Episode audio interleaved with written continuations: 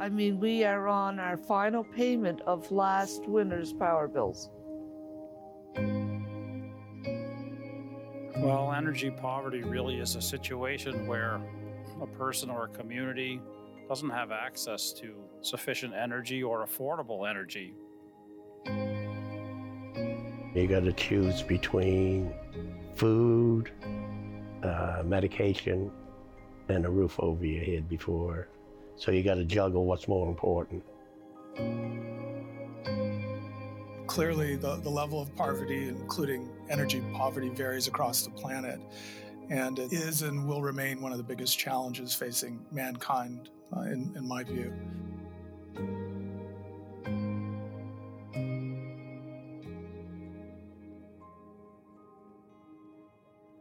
Welcome to Beyond Research, a podcast brought to you by Research Nova Scotia.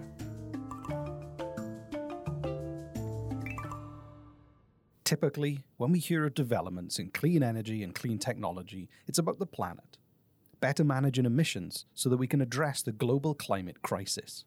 This is a really important discussion, how we harness the power of these new approaches to be more responsible global citizens. But there is more to this story. We should also be thinking about energy poverty and how advancements in technology can be made accessible to support people today. As the threats of climate change persist, governments across the globe are facing increasing pressures to lower emissions and increase their use of renewable energy sources.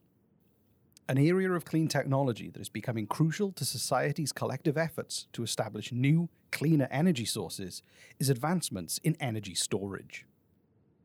How do we store the energy from the sun, from wind, or water?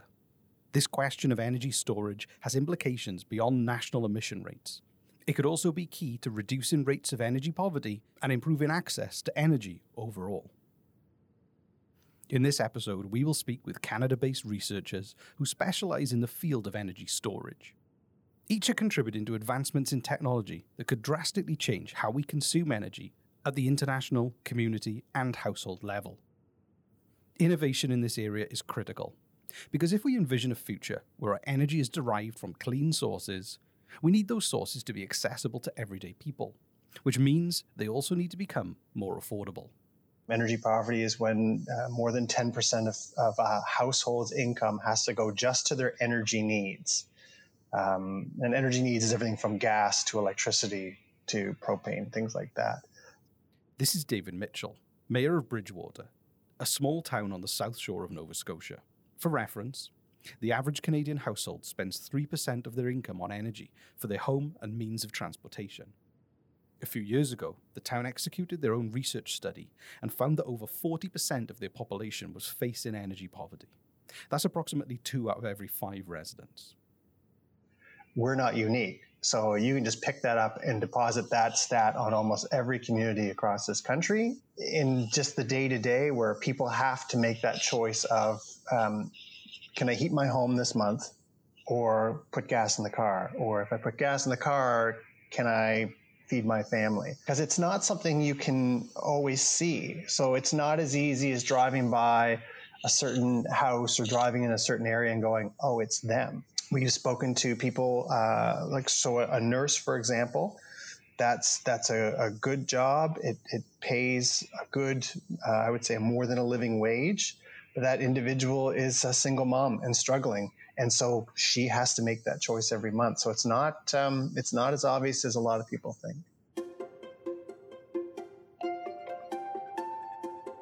2 years ago, the town of Bridgewater won the Smart Cities Challenge, a pan-Canadian competition that empowers communities to improve the lives of their residents. With the funding, they've committed themselves to lifting the town out of energy poverty through its initiative, Energize Bridgewater, with a starting goal of reducing the energy poverty rate to 20% by 2025. As part of this plan, the town is focused on engaging community members to take advantage of local financing programs that will allow residents to upgrade their homes with more energy-efficient products. And though it's been well received, there are some drawbacks. It's that community, that uptake of the program. So that's our biggest challenge. So not everyone can have a heat pump, for example. So we tend to default to, we'll just put heat pumps in every house. Well, you can't actually do that in every house. And so I think the biggest barrier for people is just the initial cost of, we know that the data that comes from a Nest thermostat, for example, is that you'll lower your energy costs because it starts to learn the cycle of heating and cooling in your house, and so it will save you money. But most people aren't going to spend hundreds of dollars on a thermostat. Most people, especially if you're living in energy poverty, these are barriers. You're just never going to get into there. So if you can have advancements in technology that make it more accessible, both in terms of the availability and the price, then you're starting to really make headway into who can participate in that energy saving. The town recognises that placing the onus on homeowners and residents to either reduce or revamp their energy consumption at the household level is not enough to address energy poverty long term. That's why their vision goes beyond the home and into the community, where they hope to build a local energy economy that allows the town to meet its own energy needs through increased energy efficiency and access to renewable sources from which the town will be able to earn an income. The end goal is to be able to decide the cost, quality, and availability of their energy and keep money circulating within the community. There's a whole bunch of components that are really exciting. So we won the Smart Cities Challenge 2 years ago in that $5 million prize. But what that's done now is change the plan from what was just, we're going to work on home energy retrofits in phase 1, then we're going to do maybe some community energy in phase 2. It'll be starting with things like energy generation. So whether it's solar fields or we have a tidal river in our communities. If we're talking about generating power through renewables, of course, if we use solar, for example, solar's only ever generated during the day. And so battery storage is key to that. Smoothing out the curve of the windy days for wind power and the sunny days for solar generation with the days that are dark and dreary and the nights. So battery storage is absolutely an integral part of all this. Over the next 29 years, the town of Bridgewater will be looking for mechanisms to create a local energy economy so that by 2050, they can meet its ultimate target of reducing the town's energy costs by more than 80%. I think this is one of those issues that the onus is on all of us. We all have a role to play. To me, it's not any different than when we look across the country at the housing crisis. So we have an affordable housing crisis from coast to coast to coast, and we don't sit there and say, well, it's the problem of the person who doesn't have affordable housing. We can't also just say, well, it's the government's problem to make more housing. So energy poverty and the advancements in technology and energy storage, all of that it's all our problem. Because it affects residents, it affects taxpayers, it affects government and government policy. And we need people to advance all this research, especially in clean energy, clean tech, and storage, to get people out of energy poverty, because it does impact the local economy. So they're all tied together. Over recent decades, there's been a boom in clean technology. Wind farms, hydro, solar panels are all commonly known forms of renewable energy. So why don't towns like Bridgewater simply implement these types of green tech at a local level? As David has suggested, just because the technology exists doesn't mean it's readily accessible. Part of making them more accessible is making them more affordable. And part of making them more affordable is to make them more effective. One way to make them more effective is to prove their capacity for energy storage. Well, the absolutely cheapest way to get electricity these days is to install solar or wind and couple it with battery storage. This is Dr. Jeff Dahn, a professor of physics and atmospheric science at Dalhousie University in Halifax, Nova Scotia, and the Canada Research Chair for Tesla. He is a world-leading researcher in battery storage and has a large research group of about 25 to 30 people working on lithium-ion battery improvements. I began doing research in lithium battery work back in 1978. There was no such thing as a lithium-ion battery at that time. But people had realized that you could make rechargeable batteries based on lithium. And I joined a research group at the University of British Columbia as a graduate student, working on some of the very first rechargeable lithium batteries ever made in the world. Dr. Dahn has committed his career to battery research because of their potential to change how people, communities, and industry produce, store, and consume energy. Lithium-ion batteries have a very unique chemistry that allows very high energy density. It means you can store a lot of energy per unit volume or per unit weight. And they have a very long lifetime measured in years and even decades for that matter. So that means those attributes mean they're very well suited for electric vehicles and very well suited for large-scale energy storage to store energy from the sun or the wind and deliver it back again when those sources are not available. Solar and wind now can be installed at cheaper costs than coal.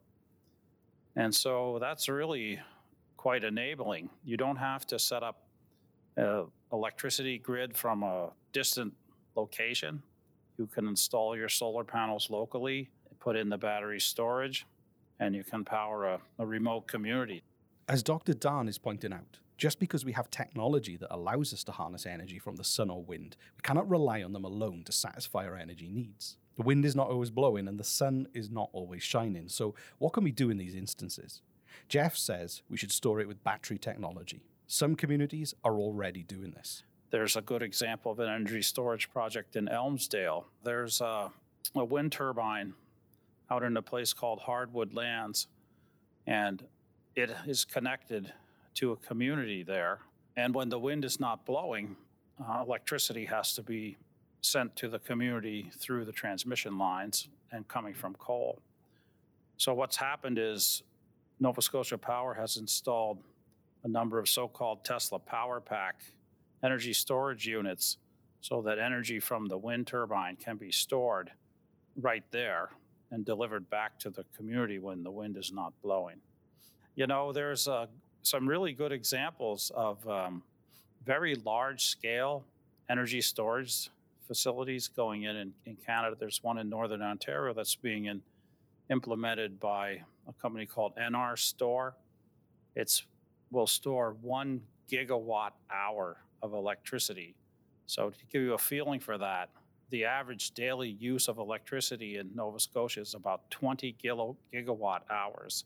So this energy storage facility could store enough energy to power Nova Scotia, well, 1/20th of Nova Scotia for a day. So it's quite huge.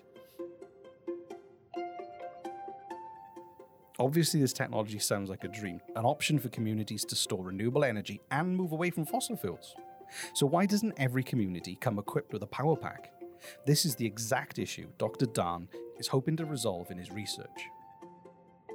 Somehow we have to move away from fossil fuels and move into these green sources of energy. I don't think there's any way around it.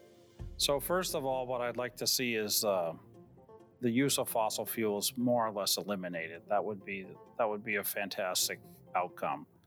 And that would mean we would be collecting most of our energy from the sun and the wind. And to do so, we would have to store a lot.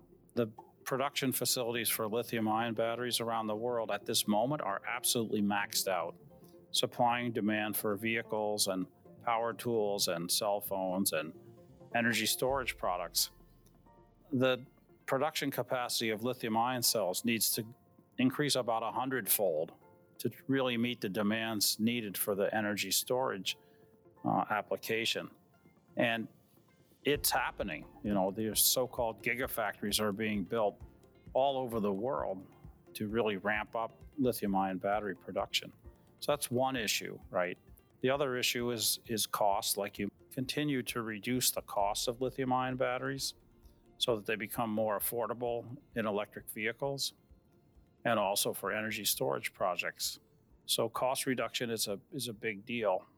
The other thing that goes hand in hand with cost reduction is improvement in the lifetime. Because if you install an energy storage facility and it needs to be replaced after 10 years, well, compare that to an energy storage facility where it doesn't need to be replaced until after 40 years. So improving the lifetime really is equivalent to reducing the cost when you think about the overall lifetime of the project. So we work on both of these topics, cost reduction and lifetime improvement. Jeff says that the traditional electrode material in lithium-ion batteries has been cobalt. And cobalt is quite rare. It's very expensive. So we spent a number of years working on figuring out how to make equivalent electrode materials that didn't incorporate cobalt. So that's been a big emphasis for us, and I think has turned out to be pretty successful. Though Dr. Dahn acknowledges the cost of lithium-ion batteries are quite a lot for the average consumer, at least for now, he's confident that continued research can change that. Our work is contributing to improved energy storage products and also to improve batteries for electric vehicles. And lifetime of energy storage products is important because they're very expensive. So you would like them to last many, many, many decades. And I think at this moment, it's becoming clear that the lithium-ion battery can certainly work in an energy storage system for well over 20 years. And, I can see 40, 50 down the pipeline. There's thousands and thousands of researchers around the world that are involved in advanced battery work. And they're not only doing lithium-ion battery work, they're also doing other types of advanced batteries, sodium-ion batteries or zinc manganese dioxide rechargeable batteries or whatever the case may be. But overall, the amount of activity in this area is unbelievably huge. And there's many, many very strong scientists across our country doing fantastic work.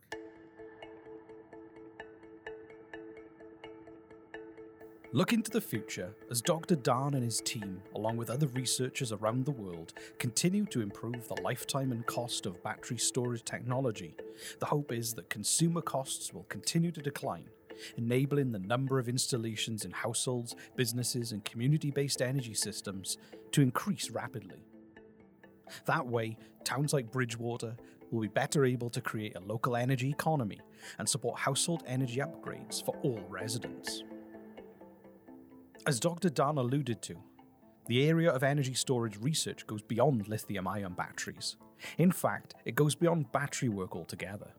Just as Tesla has altered how we think about driving, some researchers are exploring new technologies that could alter our conception of energy production and how it relates to the average household consumer. So I really think the future is in these sorts of decentralized energy sources that include solar and coming up with the new fuels of the future. This is Dr. Michael Freund, also located at Dalhousie University. Dr. Freund is a professor of chemistry, the Harry Sharif Chair of Chemical Research, and the director of the Clean Technologies Institute. Similar to Dr. Dahn, Dr. Freund's research focus is on improving storage capacity for renewable forms of energy. Well, I think the future is just going to be fascinating because there's this big drive to net zero carbon emission. And so there's a lot of pressure and opportunities for developing new technologies, both for energy producers and users. I think there'll be a lot of opportunities for individuals, municipalities as well as at the federal level. I really look at it as kind of analogous to the internet in the sense that the creation of this decentralized communication structure has really impacted everything from how individuals interact to how transnational organizations function. And so if we can do something similar on the energy front, you can imagine that, people have more control over their own energy production and use. And it's very different than what we see now, which is a very centralized, grid-based system. Dr. Freund and his team are actively researching ways to give everyday citizens more control over their energy production. A significant part of his work is in the area of solar fuel production. That's right, solar fuels. We asked Dr. Freund to break down what increased solar fuel production could mean for communities. The name kind of says it all. It's a fuel that's made directly from sunlight. When you think about it, fossil fuels come from the sun, which drove the proliferation of plants and animals, whose fossilized remains over the course of millions of years have become the oil and coal that we extract. It's the same thing with biofuels. It involves sun-driven plant growth followed by processing and breaking down the sugars into a fuel like ethanol. In these cases, photosynthesis is converting the sun energy, the light energy, into chemical energy in the form of bonds, like carbon dioxide to ethanol. We can then extract the energy by converting it back by breaking up those bonds. But unfortunately, the process is very inefficient since it's just a small percentage of the solar energy, let's say, hitting a field of plants ends up in the form of ethanol. There can be added complications with the competition with the food supply if we use plants. So the idea of solar fuel is to do what plants do, but more directly convert sunlight into something like hydrogen or an alcohol-based fuel from CO2. What Dr. Freund is describing is the act and method of converting sunlight energy into chemical energy. Well, I mean, the holy grail in the solar fuels area is to come up with a material that will absorb light and then basically generate a fuel. So imagine a membrane that very much like a leaf does. It absorbs light, but instead of generating sugars and what the plants do, let's say it would generate methanol. That would just weep off of the sheet plastic into a can that you could then use as a fuel. Coming up with that specific holy grail material is the goal of Dr. Freund's research. It's not that these technologies don't exist, but just like in Dr. Dahn's battery research, cost is still an issue. So that's the focus of our research, is on low-cost, abundant materials to develop the technology. Like, we already have really good materials and catalysts that can create solar fuels. The issue is the cost and the relative abundance. It's low, so would be hard to be deployable everywhere and at a reasonable cost. So our focus has been on these kind of earth-abundant materials. We also focused on hydrogen generation because water is everywhere. And if you have an efficient way to convert sunlight into a chemical fuel like hydrogen, then that can be done anywhere as long as you've got the technology that can be deployed there. And you have the added benefit that when you use hydrogen to generate energy, it produces pure, clean water, which is a great byproduct. And so it has the added benefit of especially in developing countries, to be a source of clean water. When asked about how this technology compares to energy storage research, like that of Dr. Dahn, Dr. Freund had this to say. I think the next generation is the solar fuels, because the one thing that's the fuel has relative to, let's say, a battery is the energy density that can be stored. With a battery, it has a certain mass, whether it's charged or not, right? And so in the case of a fuel, it's actually consumed in the process. That's why, people run with diesel generators, because the energy density in the fuel is just so high. And so you can move around a lot of energy in a smaller amount of weight or volume. Dr. Freund believes solar fuels could help communities in Canada and beyond move away from centralized energy and possibly give residents more control over their own energy production and consumption. Well, in Nova Scotia and Canada, we live in a cold climate. We live in a very large country. This requires more energy for heating and for transportation, which can be a significant fraction of a family's budget. We have an excellent power grid. However, it has to be maintained over large areas in extreme climates. So all of these factors contribute to costs. In developing countries, of course, without a major power grid, they have the added burden of just simple access to energy sources. So installation of major power grids in developing countries can be prohibitive, and so that's a major challenge. This is the link between new energy technology, the design of electrical systems, or the grid, and cost. it will be possible to create mini grids in remote communities that can drive down the cost of building, you know, large infrastructure and maintenance over long distances. So I really think the future is in these sorts of decentralized energy sources that include solar. So the hope is to develop similar technologies around energy that will really be disruptive and allow remote communities as well as developing countries to get, you know, efficient access to clean, reliable, sustainable energy sources. Here in Canada, Dr. Freund is optimistic that an energy revolution isn't that far off. We're really fortunate in Canada to have a range of sustainable energy sources, including wind, solar, tidal, and hydro. We're also very fortunate to have a strong economy and a government and government leadership that prioritizes investment and R&D that will address a lot of these challenges. Within Canada, we're just, you know, we're really well situated to be part of the whole revolution in energy. We've got companies like Ballard, which is a very large-scale hydrogen-based energy generation company. We have other companies like New Flyer. They're developing hydrogen fuel cell-based buses for public transportation. We've got emerging companies like Planetary Hydrogen, which is combining carbon capture with clean hydrogen generation. So there's a lot of things going on in Canada, and we're just really well situated to help drive this technology as it moves forward and to integrate it into environments where it's really going to be cost effective, especially remote and rural communities.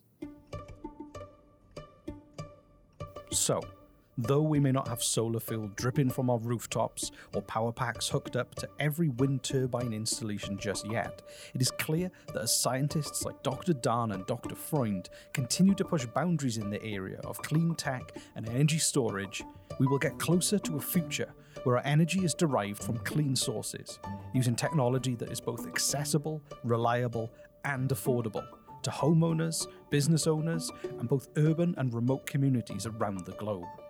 That way, we're lifting up our planet. We're also lifting up our people, not only reducing climate emission rates, but the rate of energy poverty too.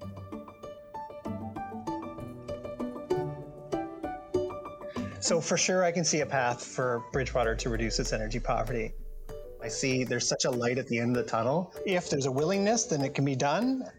Because if we don't, then we're going to stall. And if we stall, then I'm going to have to explain to my grandchildren and my great-grandchildren why their life expectancy will begin to reduce, why their quality of life will begin to reduce. So if we don't make progress in clean energy and battery storage and all those things that get us off of these giant carbon-emitting sources of energy, then, you know, the clock is we know the clock is ticking on the whole planet. And so it's not a we should try, it's a we have to get there. Thank you for listening to Beyond Research, brought to you by Research Nova Scotia. We just wanted to say a very special thanks to Dr. Jeff Dahn, Professor of Physics and Atmospheric Science and the Canada Research Chair for Tesla, Dr. Michael Freund, the Director of the Clean Technologies Research Institute, and David Mitchell, the Mayor of Bridgewater. For more information, visit researchns.ca. My name is Reece Waters, and we'll see you next time. Podstarter.